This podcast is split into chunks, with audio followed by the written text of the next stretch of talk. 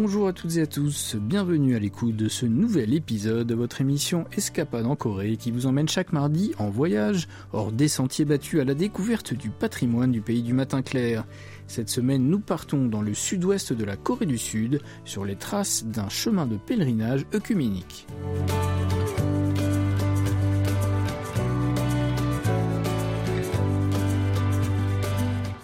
Alors que l'Europe abrite les chemins de Compostelle, un pèlerinage de renommée mondiale, la Corée du Sud possède également une très belle route de pèlerinage dans la province de Jeolla du Nord que nous vous faisons découvrir dans cette émission et c'est Lee Bomsok, producteur à KBS World Radio, qui nous sert de guide.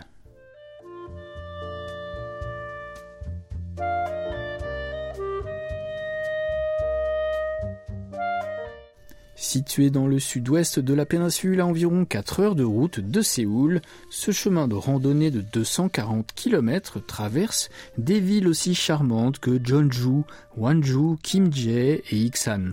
Le sentier comprend neuf tronçons, chacun étant associé à des sites sacrés chrétiens et bouddhistes. Aujourd'hui, Bomsok a décidé de s'aventurer sur le quatrième tronçon situé à Iksan. Le sentier s'étend sur 23,6 km, soit environ 6 heures de marche entre l'église catholique Nabawi à une extrémité et le temple bouddhiste Sakji de l'autre. Notre guide arrive à proximité de l'église catholique de Nabawi, tôt le matin pour commencer son pèlerinage.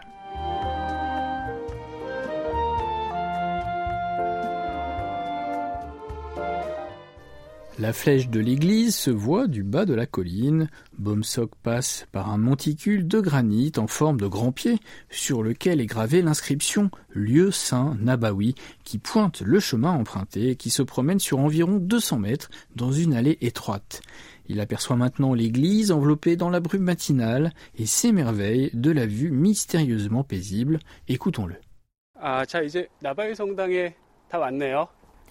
J'ai vu des photos de cette église l'année dernière, ce qui m'a donné envie de visiter l'endroit. Maintenant que je la vois en vrai, c'est bien plus impressionnant que sur les images.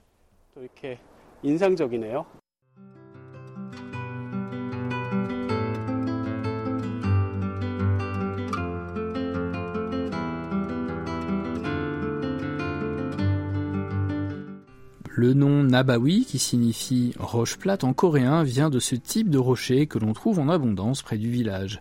C'est aussi l'endroit où le premier prêtre officiel catholique de Corée, Andrew Kim Daegon, est arrivé en 1845 après avoir été ordonné en Chine. Cette église, construite à sa mémoire, a été achevée en 1907 et est devenue célèbre pour sa combinaison architecturale unique, créée par ses pointes gothiques et ses toits empruntés au hanok, les maisons traditionnelles du pays du matin clair. Une fois que les visiteurs ont franchi les quinze marches menant au fronton de l'église, ils voient le clocher effilé et le beffroi construit avec des briques brunes, ainsi que cinq voûtes. C'est là que Bomsok retrouve le guide de l'église, Kim Taekyang. 앞에서 보면은 서양식이고 옆이나 뒤에서 보면 이게 동양식이에요. 그 원래 한옥이었었으니까. Ce dernier explique que la façade de l'église est construite dans le style occidental tandis que l'arrière respecte le style coréen. Les piliers en bois érigés à intervalles réguliers sous le toit en tuiles ressemblent à ceux observés dans les palais royaux de la dynastie Choson, mais le bâtiment n'était au départ pas supposé être construit pour cela. 이 앞에도 다 한옥이었어요. 아, 그 앞에도 한옥으로 다 지었어요? 어, 그렇죠. 한옥이었는데. 아. 그러면 어. 이렇게 서양식으로 앞에 이 종탑이라고 하나요? 이 종탑을 지은 Lorsque le prêtre catholique français Joseph Vermorel a été nommé au diocèse local en 1897, il a remodelé une maison Hanok, construite avec des murs en argile et un toit en tuiles, pour en faire cette église, en y ajoutant une flèche en bois. Mais à chaque fois qu'une grosse cloche était accrochée dans le clocher, elle menaçait l'équilibre de l'ensemble de l'édifice. C'est ainsi qu'un clocher de briques a finalement été érigé à l'avant de l'église en 1916, et c'est lui qui est resté jusqu'à maintenant.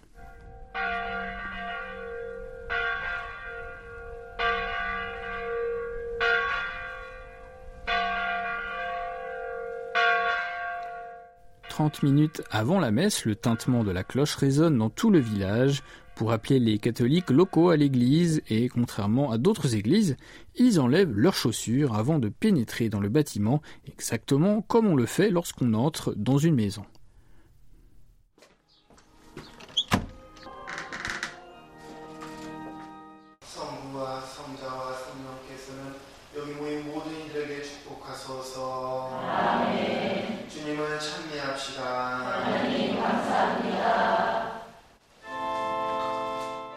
Une vingtaine de croyants prient à l'intérieur de l'église inondée d'une lumière blanche brillante. La lumière se répand à partir des nombreuses fenêtres coulissantes couvertes de papier traditionnel hanji sur lesquelles sont représentées des peintures quasi abstraites des sept sacrements catholiques. Le guide de l'église Kim Taek-yang poursuit ses explications sur les peintures sur le papier hanji collé sur les fenêtres. Regardez les vagues à la moitié inférieure de cette fenêtre. Ça représente le baptême. Et ces deux oiseaux sur une autre renvoient un couple d'oies utilisé dans les cérémonies de mariage traditionnelles, de sorte que cette œuvre représente le sacrement du mariage. L'autel et les statues saintes à l'intérieur de l'église sont ceux que le père Vermorel avait apportés de France et de Chine. En outre, le tabernacle sur le côté droit contient des restes du père Andrew Kim. Les reliques sont signalées dans toute l'église pour rappeler aux visiteurs l'importance de cette église dans l'histoire catholique coréenne. Retrouvons notre guide de la semaine, Lee Bomsok. Il y a plus d'un siècle que l'église catholique de Nabawi a été construite, mais l'édifice est très bien conservé. Il y a de nombreux films de voyage dans le temps ces jours-ci. Eh bien, c'est exactement comme si j'avais voyagé dans le temps et que je me retrouvais au début des années 1900, à l'époque où l'église a été construite.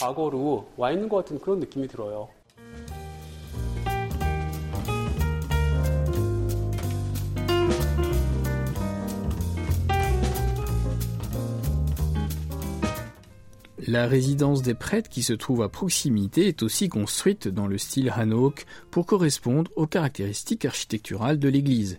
Derrière le bâtiment se dessine une petite colline d'environ 40 mètres de haut couverte de pins. Dans la colline derrière l'église, on peut trouver une statue en pierre du père Kim. Le prêtre porte un chapeau traditionnel coréen appelé kat et l'habit traditionnel hambo. Le père avait l'air d'un beau jeune homme élégant.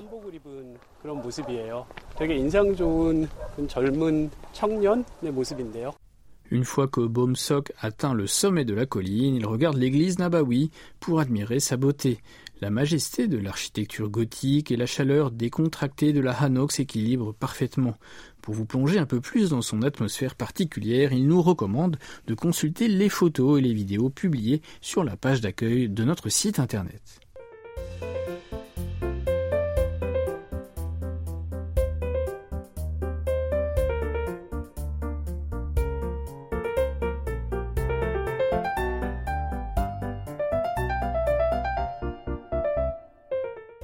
Bomsok laisse l'église derrière lui et commence son parcours le long du chemin de pèlerinage. Alors que le parcours vers Saint-Jacques de Compostelle est indiqué par des flèches jaunes et des coquilles blanches, ici les indications sont données par des panneaux en forme d'escargot pour guider dans la tranquillité les pèlerins vers l'étape suivante.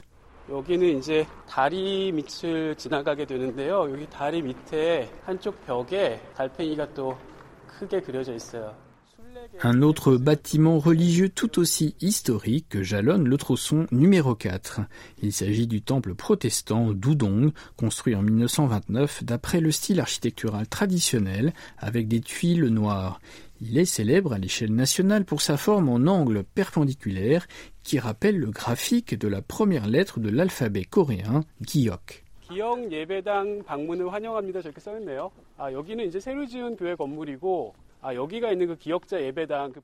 Mais pourquoi ce bâtiment historique chrétien a-t-il été construit selon cette structure à deux ailes perpendiculaires? Un résident local, Park Jong-ho, qui a été témoin de la naissance du temple et a maintenant atteint l'âge vénérable de 93 ans, nous répond. Selon les enseignements confucéens, les femmes et les hommes n'étaient pas autorisés à s'asseoir côte à côte après l'âge de 7 ans. La seule façon pour eux d'assister à un service ensemble était donc de construire deux ailes à l'église, une pour les hommes et l'autre pour les femmes, autour d'un angle perpendiculaire. À l'époque, il y avait même un rideau pour bloquer la vue.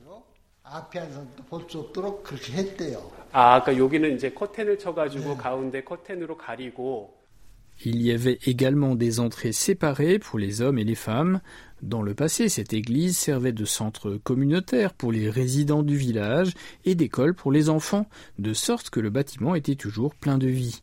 Le doyen du temple dit qu'il y avait parfois jusqu'à plus de 200 personnes rassemblées dans ce petit édifice. Aujourd'hui, il est rempli de jeunes enfants visitant le site chrétien historique avec leurs professeurs d'école du dimanche.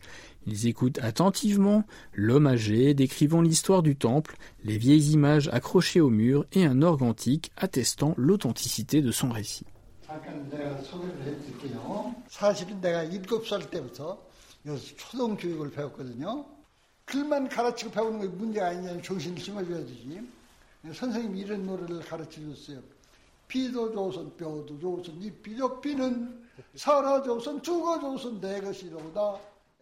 Le tronçon numéro 4 se termine par l'arrivée sur le site du temple bouddhiste Mireksa, érigé en 601 pendant la dynastie Baekje, complètement détruit à la fin du XVIIe siècle, puis reconstruit. Ce pèlerinage commence par un site saint catholique passe par une importante église protestante et se termine sur un site bouddhique historique. Le site du temple bouddhiste Mireksa, inscrit au patrimoine mondial de l'UNESCO, était le plus grand d'Asie.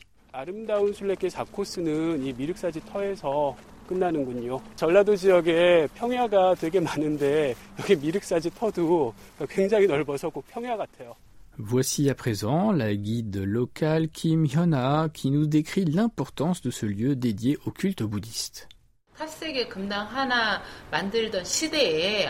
Durant la période des trois royaumes, un temple normal était généralement constitué de trois pagodes et d'un ou deux bâtiments principaux tout au plus. Mais le temple de Miluxa avait trois bâtiments principaux en plus de trois pagodes, ce qui impliquait qu'il faisait trois fois la taille d'un temple bouddhiste ordinaire de cette époque.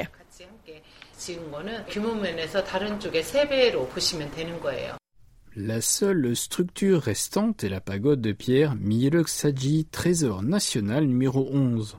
Dans l'ancien royaume de Baekje, il n'y avait pratiquement que des pagodes en bois. Dans les temples bouddhistes, la construction de cette magnifique pagode de pierre élevait le statut de Baekje au sein des trois nations rivales. Un projet de restauration est en cours depuis 2001 pour reconstruire la pagode dans son état original. Les renforts de ciment placés pendant la colonisation japonaise ont été enlevés et les fissures ont été bouchées. Étonnamment, les visiteurs sont autorisés à voir le processus de restauration et Bomsok passe derrière la barrière protectrice.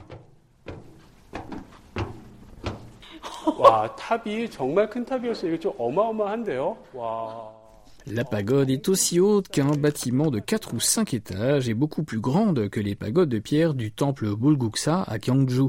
Il s'agissait de la plus grande pagode en pierre en Asie, mesurant 16 mètres de hauteur et 12 mètres et demi de largeur. Bomsok est submergé par sa taille imposante.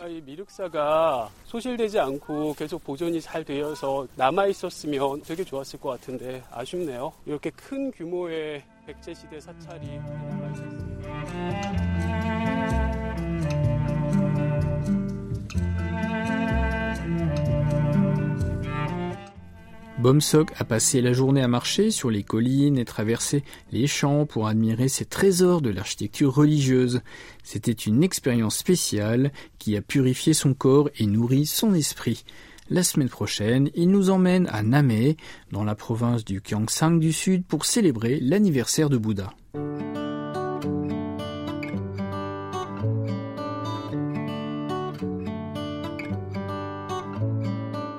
C'est la fin d'Escapade en Corée, présentée par Christophe Duvert avec Oh Ha-young au doublage et à la réalisation. Merci de votre attention. On se donne rendez-vous mardi prochain.